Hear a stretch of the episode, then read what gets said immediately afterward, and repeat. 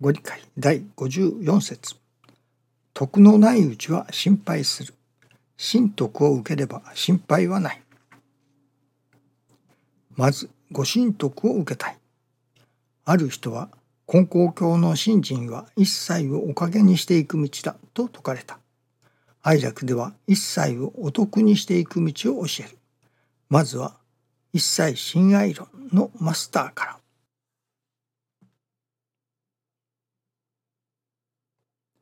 師匠大坪総一郎氏が教えてくださる見教えそれは愛楽理念と呼ばれます。その愛楽理念と呼ばれるものそのまあ根本というのでしょうかね。それはやはりこの一切親愛論ということになるわけですけれども。その愛楽理念の母体となるもの。いわば見教えの根幹をなすものというのでしょうかね。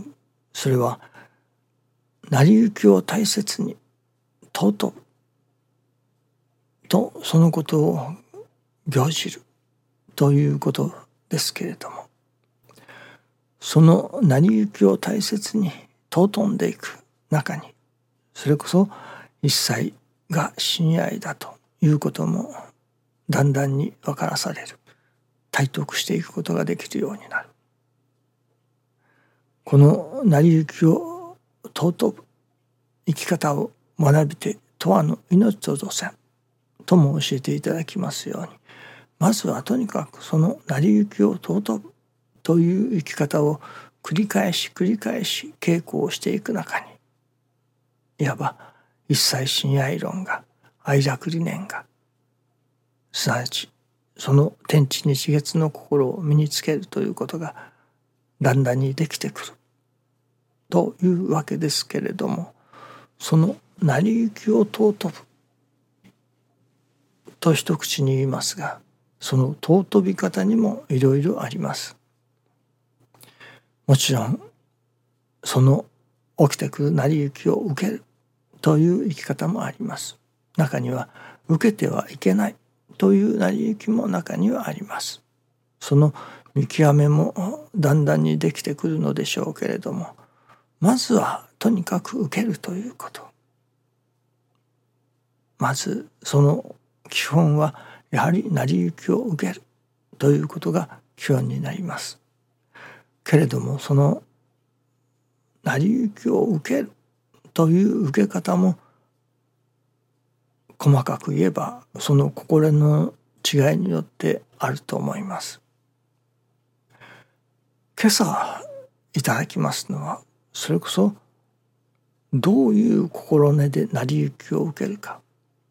またどういう心根になれば成り行きが受けられるかそれはそのことを人が助かるための修行としてこの成り行きを受けさせていただきます。受けていきますという受け方ですね。いくつかありますけれどもまずはそれこそ言われたからするという世界がありますね。言われたからまあ喜んでする人もおればいやいやでもする人がいる。とにかく言われるから言いつけだから教えだからそう教えられるからいやいやでも受けていくという世界がありますね。そしてまたそのなるほど成り行きを受けたらおかげがいただけれるなという体験ができると自分のために成り行きを受けるという世界がありますね。それこそ思わぬおかげを受けるからおかげのためにいわば成り行きを受けるという自分のために成り行きを受けるという世界ですね。そしてまたそれが進んでいくと神様の願いが成就するために受けるという世界もありますね。それはすなわち神様の願いが成就するために受けるということですからそれは神様に喜んでいただく神様を喜ばせるために成り行きを受けるという世界かもしれませんね。この成り行きを受けたら神様が喜んでくださるから成り行きを受けていこうという世界ですね。とそしてその次にそれこそこの成り行きをいただくことを修行としよう。どういう修行か。それは人が助かることのための修行だと。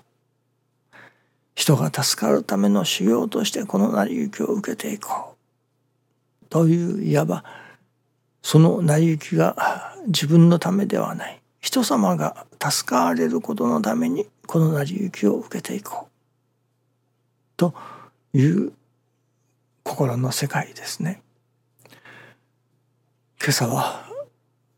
今のところ私の中ではその受け方が一番まあ良いというのでしょうかね。私もこれからはそういう成り行きの受け方の稽古をさせていただこうと今朝は思わせていただいているのですけれどもそのことをこのことを人が助かるための修行として受けていこうとこの受け方は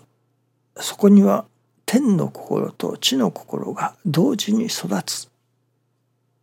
と今日は教えていただいたように思います。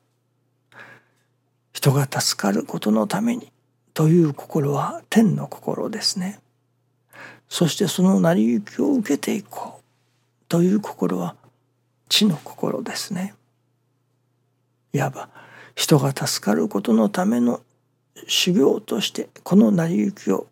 受けさせていただきますというその精進努力そこには天の心と地の心が同時に育つというわけですね。その成り行きのいただき方そこにはやはりただ漫然と成り行きをいただくというのでは天地に通うとは思えませんね。神様に通う神様の心にかなう成り行きのいただき方結局のところ成り行きを尊ぶと言ってもその神様がどういういただき方をすれば喜んでくださるか。ということになるわけでしょうけれども。やはりただ神様に喜んでもらいたい。といういただき方もあれば人が助かることのためにこの成り行きをいただかしていただきます。ということの方が神様はより一層喜んでくださるのではないでしょうかね。天の心地の心が同時に育つというわけですからね。お得をいただくためにあると。その愛楽理念はお得をいただくためにある。神様のご信用をいただくということですけれども。成り行きの選択どちらをいただいた方が神様のご信用をいただけるだろうか。というそこにどういう心でこの成り行きをいただいた方が神様がより喜んでくださるだろうか神様のご信用をいただけれるだろうか